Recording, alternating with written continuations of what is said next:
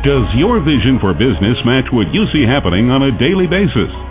Welcome to Jim White's Circle of Success, where Jim White brings it all together.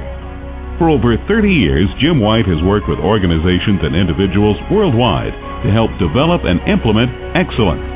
You'll get the inside story on how to create innovative leaders from one corner of your company to the other. Get everyone on your team contributing to the bottom line keep building revenue even when the economy and your customers have flatlined, and more. Jim White's Circle of Success Radio covers it all from communication to contract negotiation, from personal fulfillment to revving up cash flow. It's not about theories, it's about showing you what works and how to make it work for you. And now, here's your host, Jim White. Good morning, everyone, and welcome to the uh, show. This is uh, Jim White, uh, Saturday, July the 9th, coming to you live from Carmel, California. We have a fantastic show for you today. We're going to be discussing the economic impact of construction in California, the crumbling infrastructure in California, the California budget, federal highway bill, and the federal debt ceiling negotiations currently going on. So that's a lot of information to cover in one hour, right? Well, that's the reason this is first of six of a series that we're going to be doing on this subject. My special guest today is Emily Cohen, Director of Government Relations for Engineering and Utility Contractors Association in the San Francisco Bay Area. Her primary focus is to increase and stabilize funding for the construction industry improve the business environment for member contractors, strengthen the industry, improve the voice within inside the industry in Capitol Hill, and encourage grassroots efforts and promote issues that are extremely important to the construction industry. Emily, welcome to the show. Thank you very much, Jim. Happy to be here. Tell us a little bit about EUCA. Who is the EUCA? What is your mission? And, uh, then we'll start digging into this topic. Uh, and we got a lot to talk about, and the news are certainly giving us a lot to discuss today, especially in the past couple of days. So, first, a little bit about the EUCA. Sure. Um, EUCA is the Engineering and Utility Contractors Association. We are uh, a union affiliated contractors association based out of the Bay Area. We're in San Ramon, California, but we represent uh, contractor companies all over the western part of the United States. We have about 450 contractor members and associated uh, industry firms. We do about 25 million man hours in California uh, every year uh, building California's roads, bridges, highways, uh, you know, our infrastructure system. Um, EUCA is 40 years old, got started because uh, they didn't like the way some uh, associations were running. They wanted to represent themselves. Um, started out very small, and today we are the largest uh, union affiliated contractors association in the western part of the United States. We do. Uh, we're a full service association, so we assist our contractor members in union and labor representation. Uh, we do lobbying and government advocacy for them uh, to create, you know, better business environment. We have industry specific training programs and education programs for our contractors. Um, we provide networking for them, legal referral programs. Uh, we have state of the art safety services. We really exist to create Uh, a better industry for our contractor members and the industry as a whole. And that's that's what we set out to do.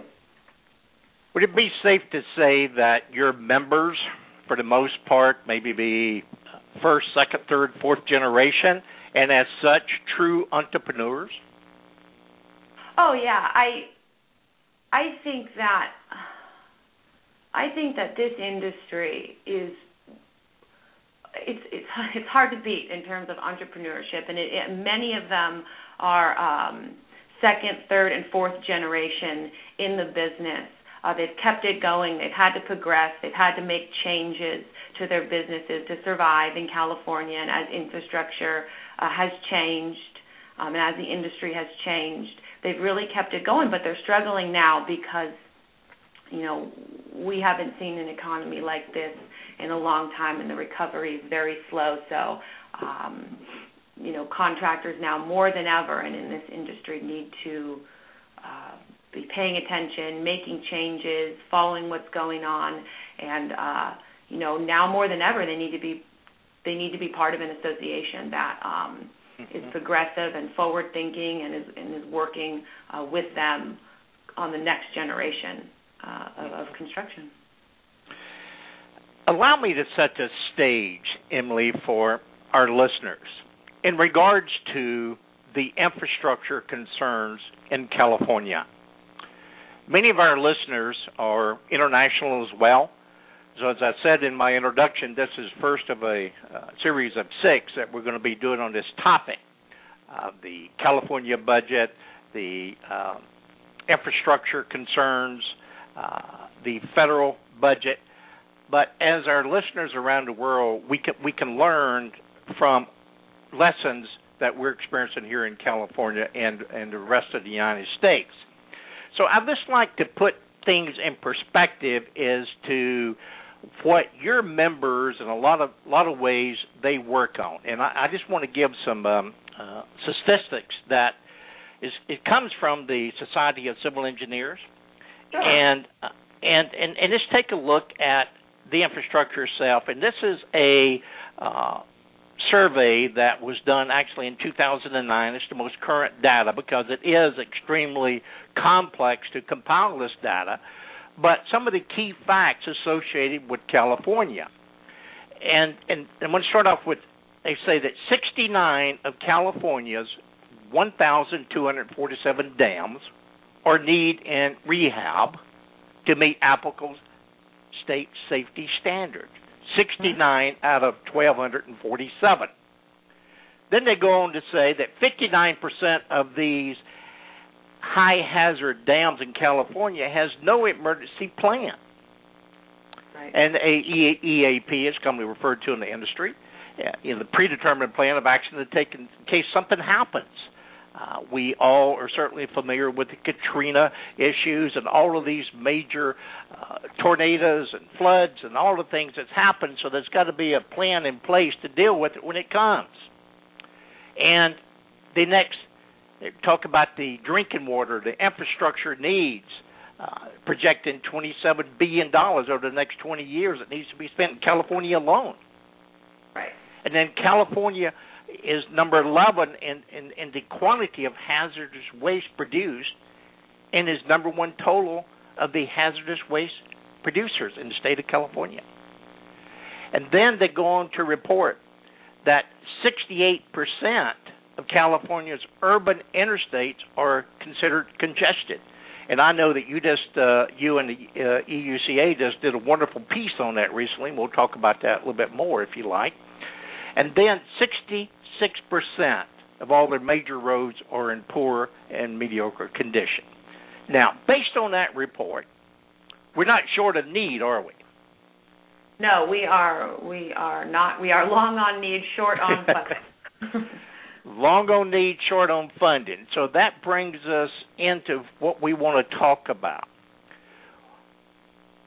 What's going on with the highway bill? And explain that term, if you will, Emily, so a lot of our listeners can really give a give a little history, if you will, and what was just uh, uh, come out of uh, Congress. Uh, Mica's uh, committee just the past couple of days. So share what we mean by the highway bill and, and, and how it all works. Sure. So I'll let me give a, a little history, history. so anybody that'd be great and can can get some get a grasp of it. Uh, in August of 2005, President Bush, President uh, George W. Bush, signed what is the the full title is the Safe, Accountable, Flexible, and Efficient Transportation Equity Act: A Legacy for Users. That's mm-hmm. a long title, and we call it SAFETEA-LU. Um, and so SAFETEA-LU authorized federal investment for um, the highway, public transportation, and highway safety programs from fiscal year 2005 to 2009. And it provided total guaranteed funding of uh, $286.5 billion for the federal aid highway program, uh, 52, 52.6 billion for state and local transit programs, and um, 6.3 billion for the highway safety activities. Uh, but this bill expired in 2009, and it's been operating ever since on a set of extensions from Congress. So now we've reached a point where we need a multi-year federal highway reauthorization bill. Uh, and one that properly invests in our nation's infrastructure. And uh, you know, anybody who's half awake and half paying attention knows that our federal government is in gridlock right now. And so, in the meantime, you know, EUCA and other industry coalitions um, in California and around the country have really been uh, fighting hard to get a multi-year um, reauthorization bill passed so we can stabilize funding for the industry and then therefore stabilize the industry. Um, you know, the, the trust fund, the SAFETEA-LU has really been essential to the success of our national transportation system because it ensures a reliable source of infrastructure funding for the states um, and transit agencies, and, and it allows them to plan for large multi-year projects and, and, and create long-term jobs. So, you know, the same way that any functioning business needs to be able to predict what funds will be available for them in their businesses, so does our transportation industry. So does uh, California's Department of Transportation. We, and you know, and so do our contractors. We mm-hmm. can't operate on a day-to-day basis um, and adequately support uh, the private sector and our industry the, the, the way that we need to. So, you know, and, and that said, we we're very aware uh, that the members of Congress and and President Obama are faced with a an incredibly difficult and pretty grim task.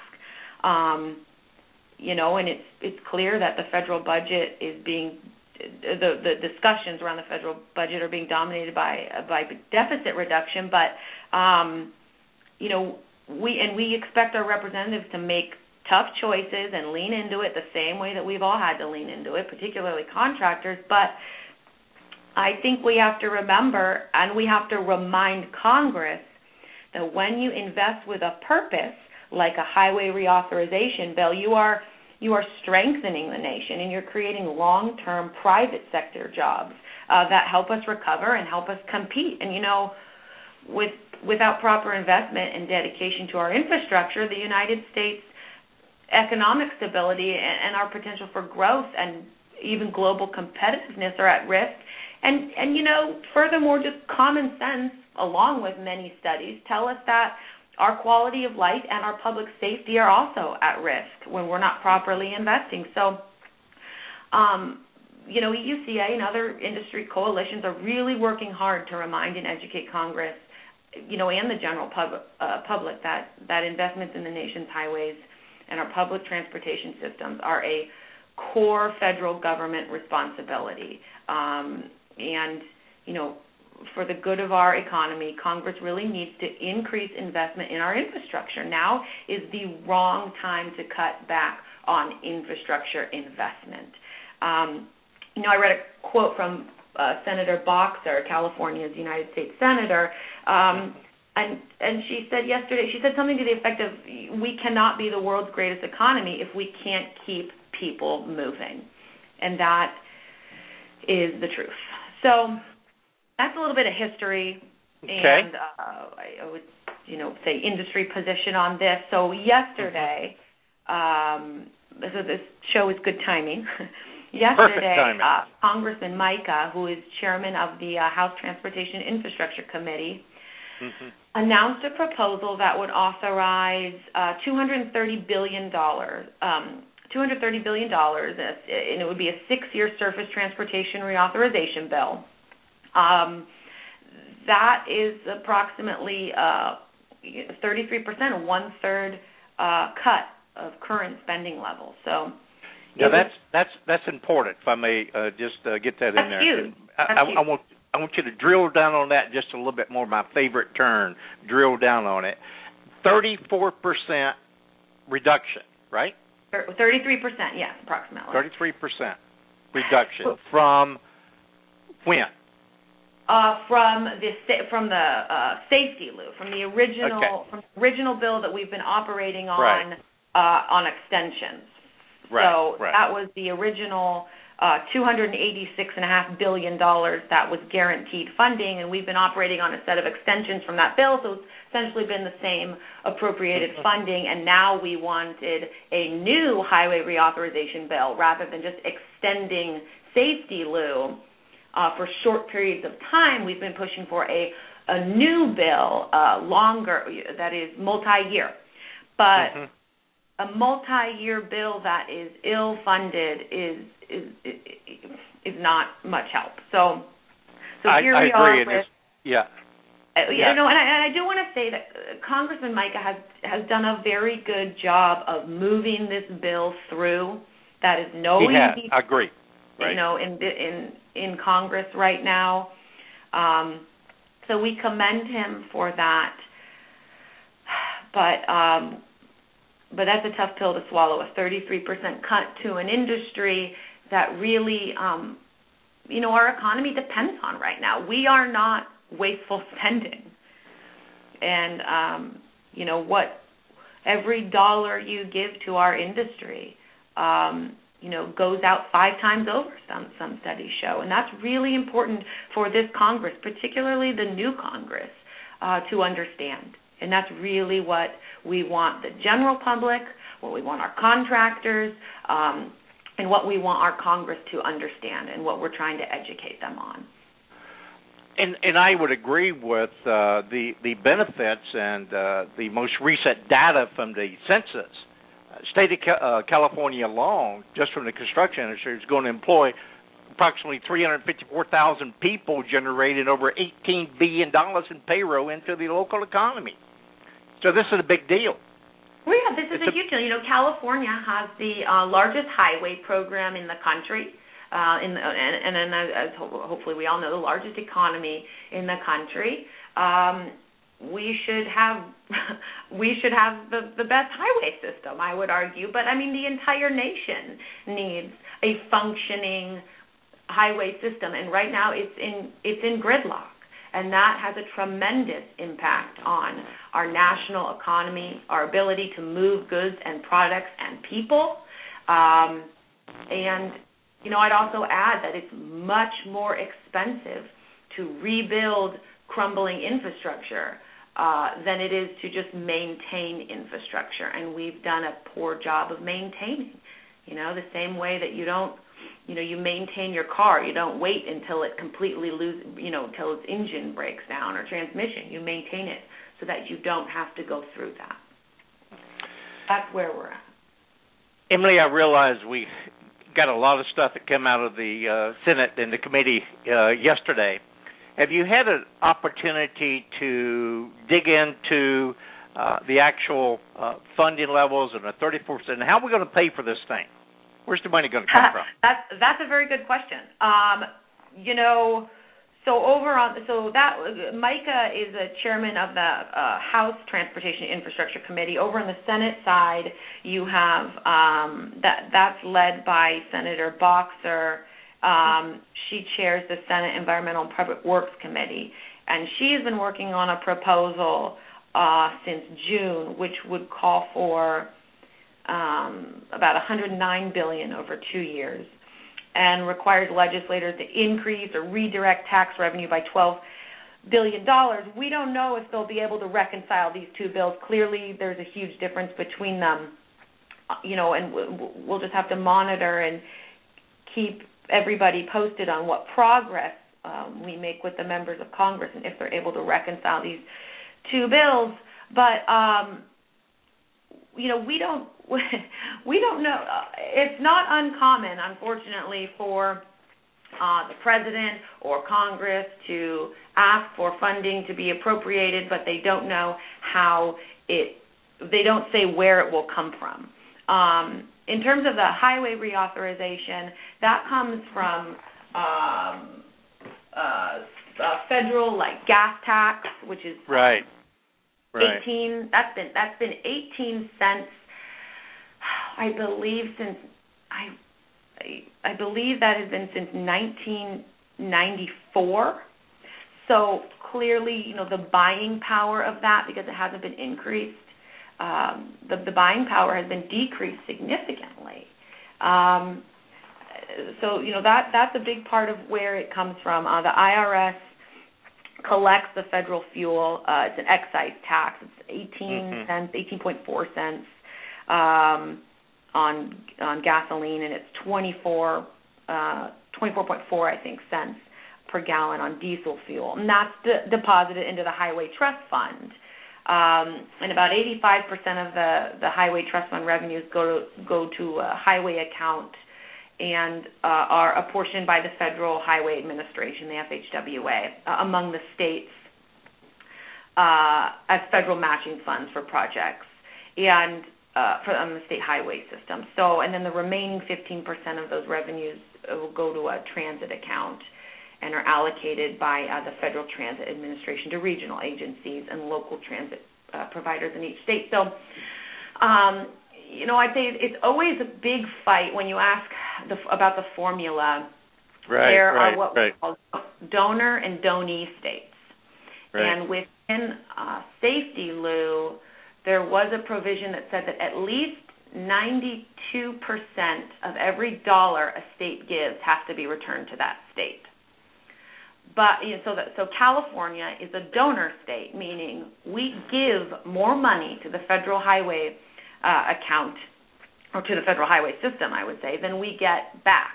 We lose eight cents uh, for every. Uh, we lose eight cents on the dollar, and um, that is a problem when our it, it, uh, highway system is failing.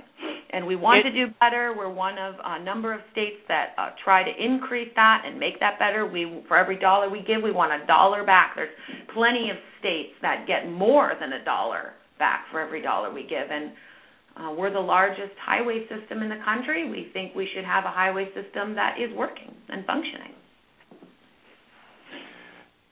The gas tax alone, and, and well, uh, let, let me set this way: when you're having conversation with Congress, let's say Senator Boxer, for example, and I think personally she's do, she's doing a real good job for us, you know, in, in in that side.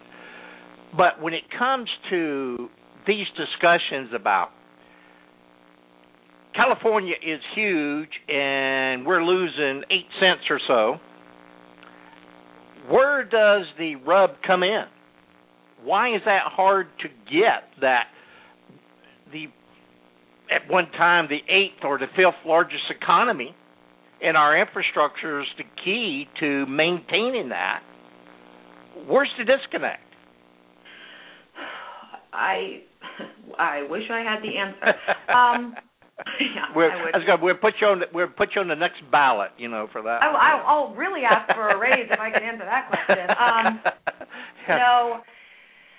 The if Mark's listening, we can give him a heads up. You know, you Yeah, want a raise for this one, right? Okay. Uh, I'll send him this link if I can answer this. There you question. go. There you and go. unfortunately, I can't. I you know I would say for for me, you know my opinion is that Right.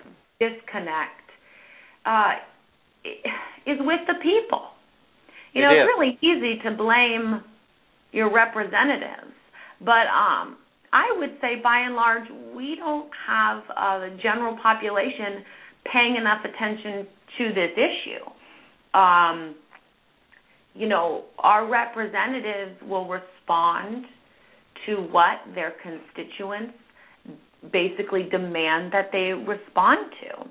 And uh, if you think about it, we have a freshman Congress that came in, um, I would say, largely, you know, on the on the on the Tea Party wave, which is, Right. um, you know, their focus is on cutting the deficit and cutting government and um and while you know we we respect that and, and certainly you know our deficit has gotten out of control and that's dangerous for the country.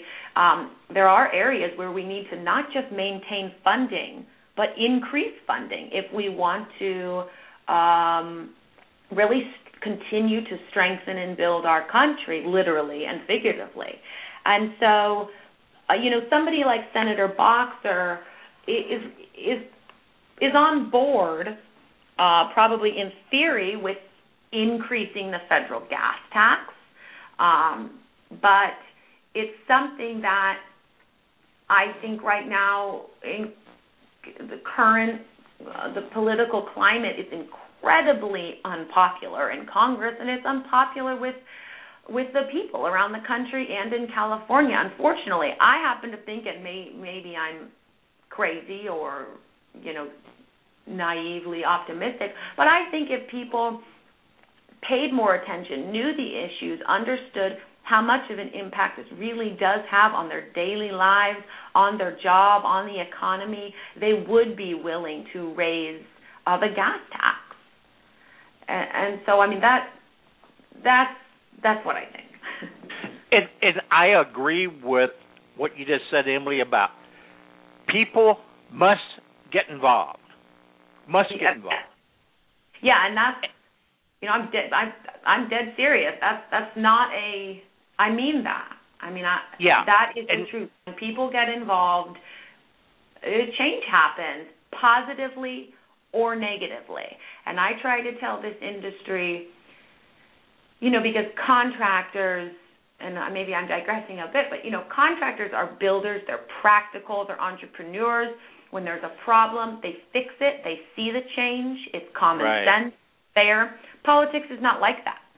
right, right. You know, and so they get frustrated with politics and i want them to know and you know if you don't have a seat at the table the conversation happens with or without you and if our industry doesn't have a seat at the table you know there's only one pie and we are fighting for a piece of that pie and it will be distributed to everybody else at the table but us if we don't uh, fight for it boy i couldn't agree with you more and this is one of the things that we want to do, like I said, this is first of a six part series. We want to build a fire under every contractor, every person in our industry to say, come on, let's get to the table. And you said it so beautifully, Emily, that if you don't show up, it's going to go on with or without you. Yeah. So we've got to get people, uh, I mean, constantly just flooding uh, Congress and your representatives and Senate and be relentless. Um, I want to digress also for a moment. I want to go back to the committee, uh, uh, Chairman Michael's committee. In California, we have what uh, Jeff Denham. Jeff Denham, yes, he yes. Denham. Uh, who else is on that committee? Gary Miller is he on that? Gary from a Republican Miller side? is on the Transportation Infrastructure Committee. Uh, Jeff Denham is a, kind of a key member of that committee for California because he is um, a freshman member. Right. Of He's right. a Republican, and he is um, on the Transportation Infrastructure Committee. Right. So, um, so he and how how how are we how are we doing in order to talk into these uh, four members? We got two Republicans and two Democrats on that committee, right? So, so yeah, go ahead. Sorry. Oh no, I was just going to say we uh, EUCA was back in Washington D.C. in May. Right. Um, we were with the uh, American Road and Transportation Builders Association uh, who we work closely with uh, on federal uh, advocacy issues. They do a great job. They're known as ARTBA. So we were back mm-hmm. there with them, uh, lobbying members of Congress, and most notably uh, our California members of the T&I committee. Um, right. We did with uh, Chairman Mica, but he's from Florida, but because he's the chairman, he's a key member of ours. Right. Um, we did have a chance to meet with uh, Denham uh, in his office. Uh, we met with mm-hmm. him, the staff, and I believe his, you know, one of his one of his policy advisors. Um, you know, Denham is um, a conservative Republican. Um, you know, believes in focusing on deficit reduction, and one of the things that he said to us was you know, because of the economy, and we uh, shouldn't be spending more than than we have. Um, we need to be doing more with less. Um, you know, I yeah, okay. I respect that. I, I respect that concept, but really, what we're concerned about is that what happens is you end up getting less with less.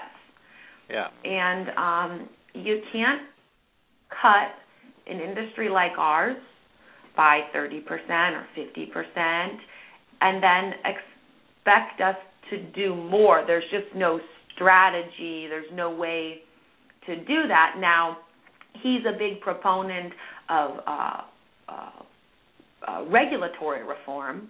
Mm-hmm. And that certainly makes a difference for our industry. Uh, we're really burdened with a lot of regulations that are just anti business cause prices to go up, cause projects to slow down. But um, but even that wouldn't um, change the fact that when you cut funding from our industry, we you know we end up doing less with less. So we did Mm-hmm. meet with him where you know he he listened, um, he's open, uh, but I think he stands where he stands now. Next time he's um, back in the district for their summer recess, should they get one. Um, we will uh, work to set up a meeting between him and uh, one of our contractor members in his district um, Mm-hmm. who's volunteered to show him a project, show him where the funding goes, how it works, how it creates jobs, how it builds our infrastructure, and I would encourage anybody listening to do the same with your con- with your member of Congress.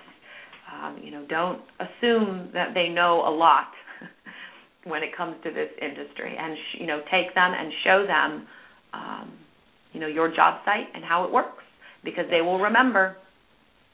Yeah, and and also want to add, Emily, that you know to to our listeners, do not be afraid to reach out to these people. They work for you. We pay them.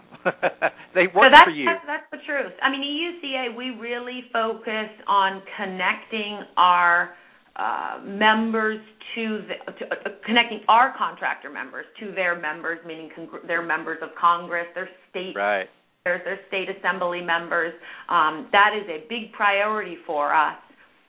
You know, EUCA holds dozens of um, uh, meetings, face-to-face meetings, lunches, dinners um, with uh, our our state representatives, and we'll just bring in one or two, maybe three contractors, um, just so that they can really get to know our industry through our members. Remember their faces, remember their names, Right. where they're located, what kind of work they do, and that makes a difference. And you're absolutely right to say, do not be afraid to reach out to your representative. I mean, you vote. They'll Right. listen. Right, right, right, right, right. Emily, we got to get a short break in, and when we come back, I want to talk a little bit about. And time is just flying. That's the reason we need six hours of this.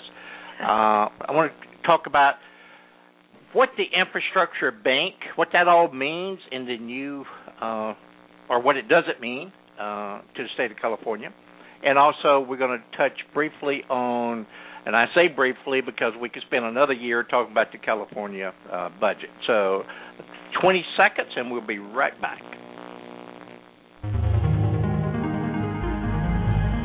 Inspiring excellence in people.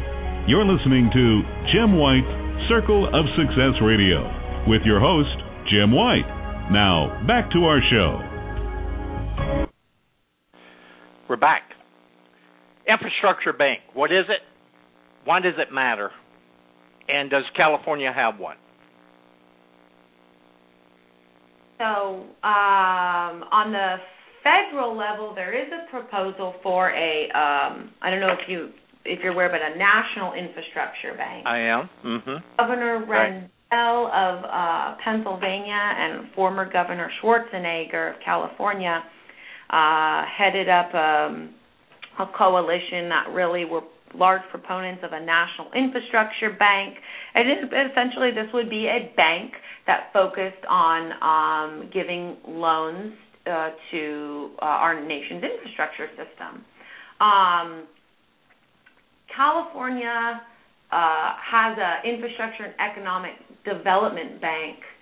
Um, I, you know, I'm not I'm not really sure how much of an impact this has on our uh, infrastructure system, um, but you know, it has extremely broad uh, statutory powers to issue revenue bonds. It makes loans. It uh, provides credit enhancements for uh, a wide variety of our infrastructure um, and economic development projects and other government purposes as well. So um, I think it has about $32 billion in various financing, and um, you know it, it's important to uh, how we get work out and um, maintaining the funding for bonds, getting bonds out. So you know that's how it works in California. Yeah, and and and, and I think California Infrastructure and Economic Development Bank that put in there, I think they got a ceiling of about ten million dollar uh, ceiling on on their projects. I, I think that's correct, and with that, it's uh, the intent's there, but it, I, I don't think it's uh, got enough teeth yet. Uh, right. To, to, to really be effective. Not where it not where it could be. but yeah. We, you know, so yeah. I was. I'm sorry. Go ahead. No, no. I'm, I I was just going to say that. You know what's really important to California when it comes to investing and uh, infrastructure and economic development, for example, and, and stabilizing that funding would be something like, uh, you know, the, the Prop 1B bond that was passed back in 2006. Mm-hmm. That that allocated, you know, which the people of California voted for, and that allocated uh, about 20 billion. It was 19.9 billion, I believe, to fund projects that would relieve congestion and facilitate uh, the goods movement in California. Um, and so we really relied on that funding uh, uh, to date, and we do expect uh, a bond sale uh, this year, and um, you know we really work to get that funding out the door. Mhm. Well, would you like to talk about California's budget? Oh, who wouldn't like to talk about California's budget? yeah. Ah, twenty-five billion dollars upside down. Is that the number? Is that the is that the current number? Well, the current number should be 0 because mm-hmm. we we started out with budget with a deficit. Uh, California was in the hole uh, about twenty-six billion dollars uh, when Governor Brown came into office. And so there's been um, incredible gridlock in California's state capital related to the budget. This is really nothing new, unfortunately, for California.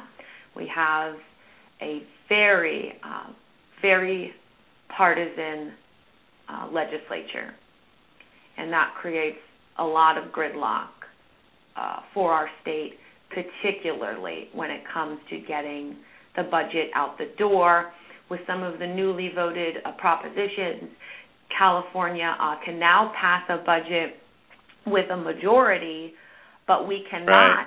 pass a budget that increases taxes or fees without a two thirds vote of the legislature. Um, so we need some Republicans to vote uh, we, we would need a, uh, Republicans to vote for a budget that included increasing fees or taxes, uh, or even tax extensions. In, in the case of this last budget, and they um, were lockstep in not in being unwilling to do that. So we have um, a budget that was passed that involves, uh, I believe it's about twelve billion dollars in cuts um, right.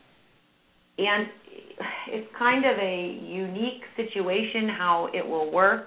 Um, this budget will rely on, and I, I don't want to encourage other states to do it this way, but um, four billion dollars in projected revenues.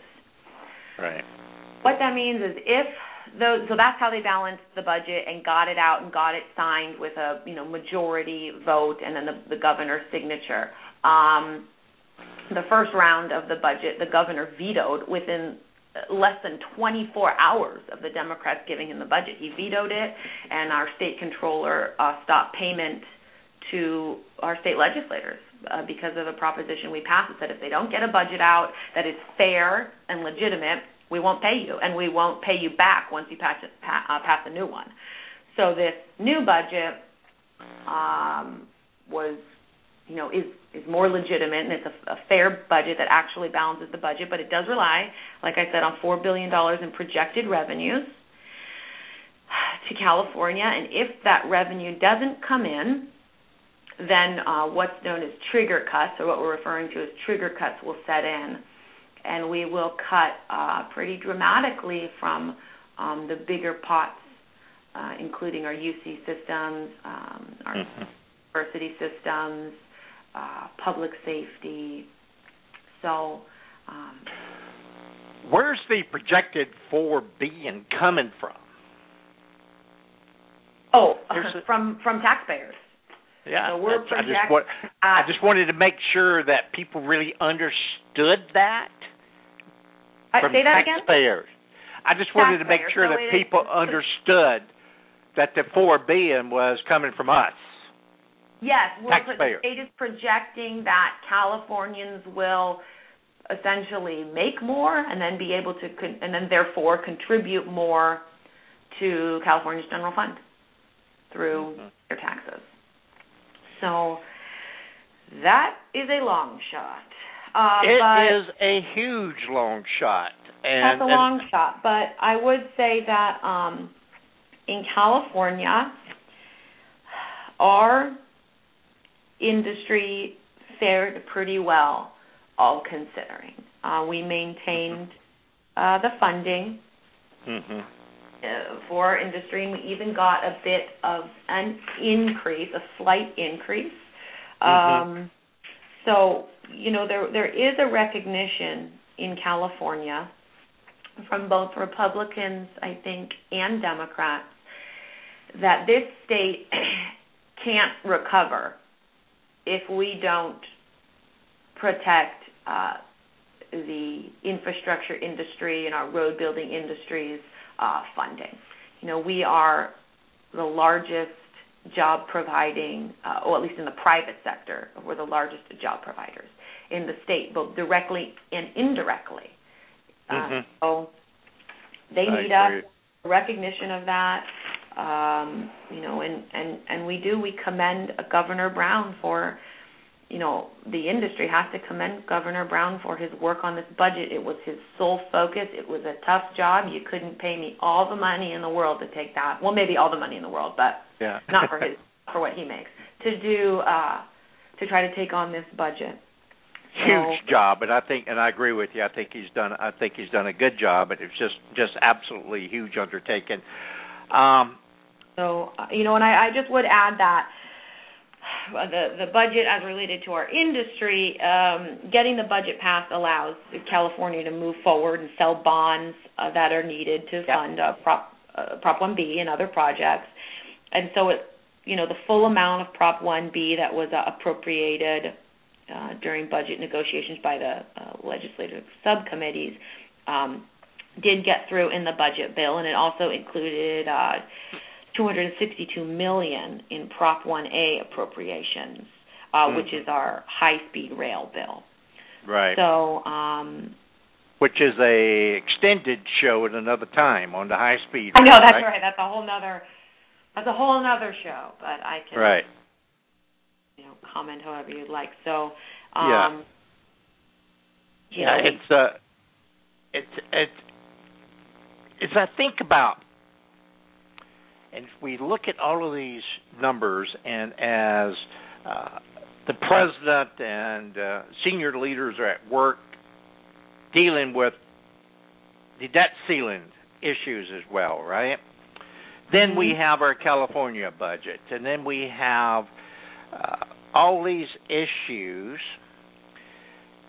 Then I was just struck when I read an article from the Chief Executive magazine recently, mm-hmm. where they on an annual where they uh, rate the best and worst states for business. Yeah. And we're number fifty. We're we're the we're the meaning, worst meaning state. in other words, we're number one on the list of worst places to do business. That is correct.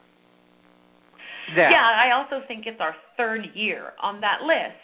Correct. Um, you know, California is an awesome place to live. And um, you know, we're referred to as the Golden State and it's a beautiful state. It has beautiful weather and look, you're in Carmel right now. I don't need to tell you this, but um but somewhere along the way California became almost anti-business right. um, in Sacramento. It's as though there's a resentment uh, towards businesses, and this is a difficult pill to swallow when you are a contractor, for example, because in California you are just bogged down in red tape. Right. Um, I mean, from a you know you're a small business or a medium sized business or a large business, but you're also you deal with environmental issues. I mean, there's just so many regulatory issues, um, and I do think that that is the result of a legislative majority that just really lacks in understanding of what it takes to run a business. Mhm. You hear that cliche, uh, you you don't understand business till you've met a payroll. Right. Really, that's the truth. It is the It- truth. It, it's from from I think from a from a perspective of, of a legislator, a policymaker that's never uh, run a business on their own, or maybe even it's been decades since they've worked in the private sector as an employer or an employee, they forget Right. or they're really disconnected from how important the private sector is. I mean, we fund Sacramento. Right. We pay their salaries. You can't be a strong functioning uh, government without a strong, I would argue, without a strong functioning private sector, most notably uh, the construction industry. I, I I couldn't agree more, and it goes back to an earlier comment that uh, I made about not being afraid to reach out to your uh, Congress and Senate. The same is true here, in your district and and in Sacramento, uh, and and when we walk into those massive halls, most people are in awe. Man, I'm in Sacramento. Well, Mhm. you own Sacramento. Mhm. So walk in there and uh, and be be respectful, be professional, be knowledgeable, but be Mhm. relentless and persistent as to what we want for this great state. Yeah. And I, I think that's one of the many messages that we can give to our listeners today. What do, what do you think of that? I mean, I absolutely agree, and I think that um, our legislature, and I'll just speak to California specifically, Right. will not have an understanding of this industry without our industry knocking on their doors and meeting with them. Now we do that, you know, full time. We EUCA huh? Right, um, right, know, and a lobbyist, and I do that, and we are constantly meeting with them and basically telling our story. Um, but contractors have to get involved with Right. their representatives. You Right. need to know your representative by their first name, and they ought to know you by your first name. And they should know what you do. They should know how many people you employ. They should know why your work is so critical uh, to our economy. And you know, I think people just close their eyes, cover their ears, and hope and pray that their representative or up in Sacramento that they will figure it out.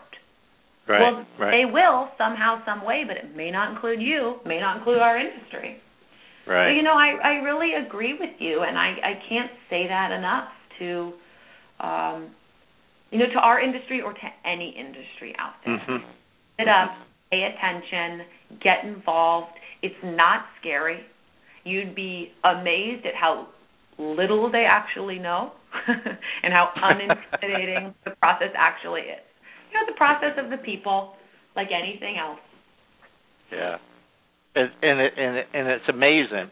And your membership, you got some of the top contractors in the country that belongs to your association. We do. EUCA And the- has um, a number of contractors.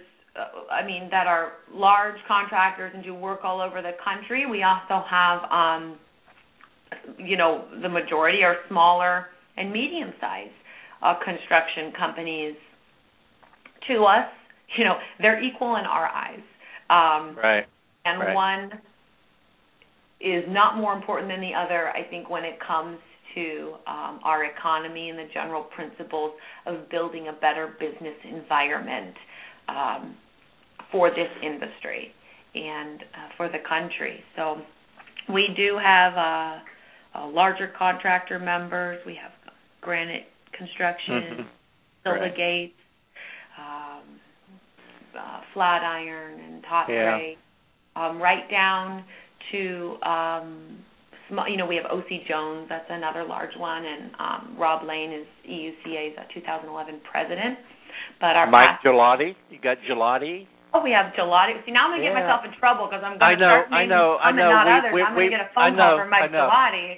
Why know. didn't you? Why you named Ghilotti brothers? Ghilotti. Yeah. Ghilotti. So, and for the other people that uh, we're not naming, forgive us. There's no intent there, but we're just talking about uh, bringing awareness. And where I was going with this, and to open this uh, this worms up a little bit, that the leadership of these member organizations, they're sophisticated, they're smart, and it's not the same as it was 40 years ago that a bunch of dumb contractors. We got some smart, intelligent folks running these industry, uh, running these businesses today that will will uh, get your representative attention if you will get involved.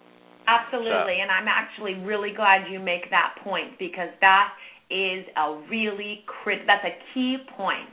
Is that um, you know this industry is an advanced industry, and uh, like I, you know EUCA is a union affiliated contractors association. The work that our contractors do and that their employees perform is uh, dangerous. You're working with heavy equipment. It's advanced. It's difficult. I don't want to do it. And um, you know, and they produce, they do projects, you know, that are hundreds of millions of dollars, um, Right. you know, and and downward. But your legislator, your representative wants to hear from you. When we were back in D.C., um, you know, we needed, quite frankly, more highway contractors with us back Yeah. in D.C. And if you Yeah. can't make it, send a representative. You know, our contractors Right. need to recognize their livelihood is based off of federal highway reauthorization in so many ways. Get your company out there. Send somebody to explain that to a congressman. They will listen to you. I, I couldn't agree with that more, em- Emily. Uh, back in March, I believe it was, I was involved with the Associated Equipment Distributors doing the same thing. They're flying in and trying to get the allied industry, the construction uh, equipment dealers and manufacturers and contractors and all together. But you know, we had like 10 people to show up. But Mhm. yet they're going to sit here and complain about everything, and that you know, and you can tell I get a little passionate about this. Mhm. Come on, But Just Shirley, get in I think game. if you're involved in the process, you it's very easy and normal to get frustrated because you see and understand the problem. And the problem is people aren't paying attention. And it's easy to throw stones from the sideline. We need our contractors to get in the game.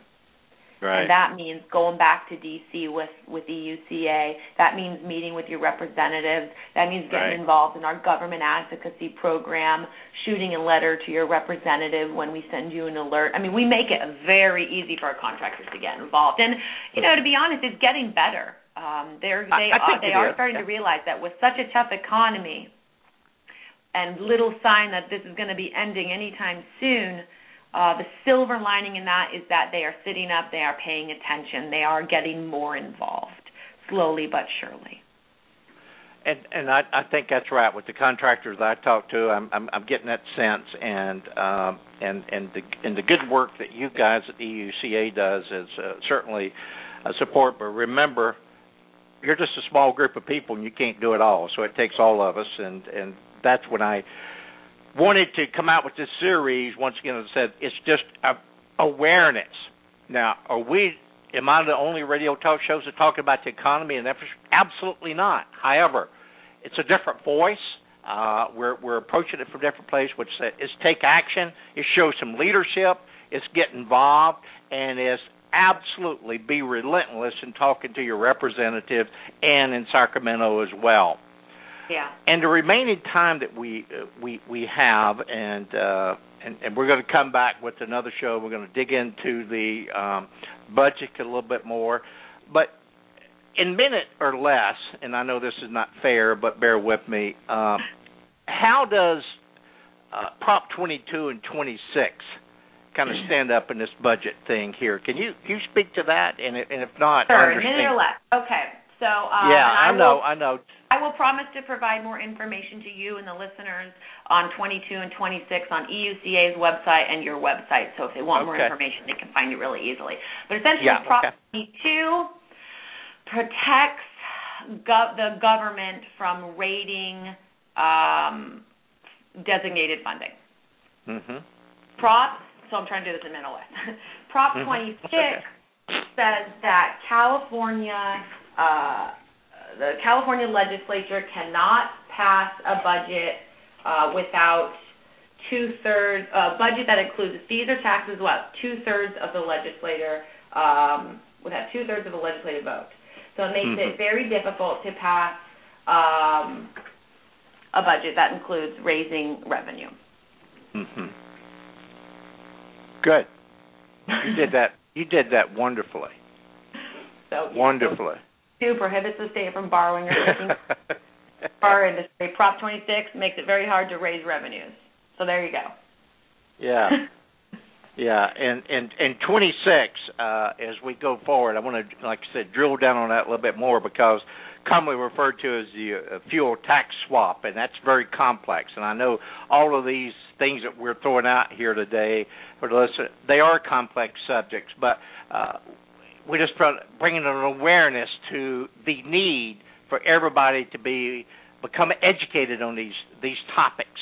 Uh, Right. So we, when we do have an opportunity to speak to a representative or or local uh, assembly in uh, in Sacramento, we could talk intelligent about these matters, Mm-hmm. and then they say, "Who? They're informed, so they're Right. going to listen to you." Uh, and, and that's some of the issues that uh, I think has occurred, uh, which I'll open up a can of worms, and we'll come back and visit that over the CARB regulations, how the industry kind of approached that a little bit, and uh, yeah. so with 90 seconds left, uh, recap anything, the, your parting words.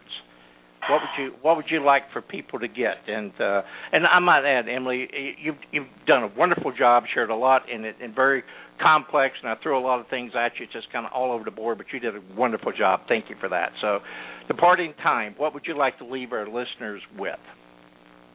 You know, I I want our um, you know anybody listening, our listeners and our industry to understand um, that when they take the time to get involved and know what's going on and educate themselves about their own industry, their own economy. I mean, even if you are not in this industry, you are impacted greatly by the construction industry.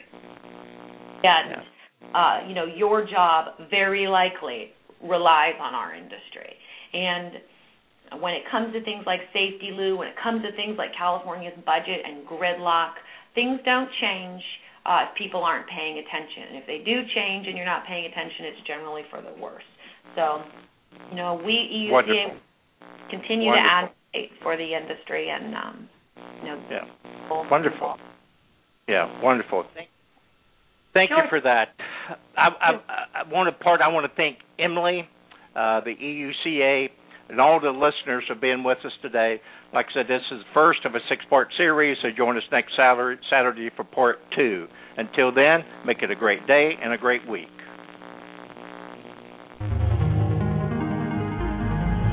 You've been listening to Jim White's Circle of Success Radio. Please visit our website, jlwhiteinternational.com.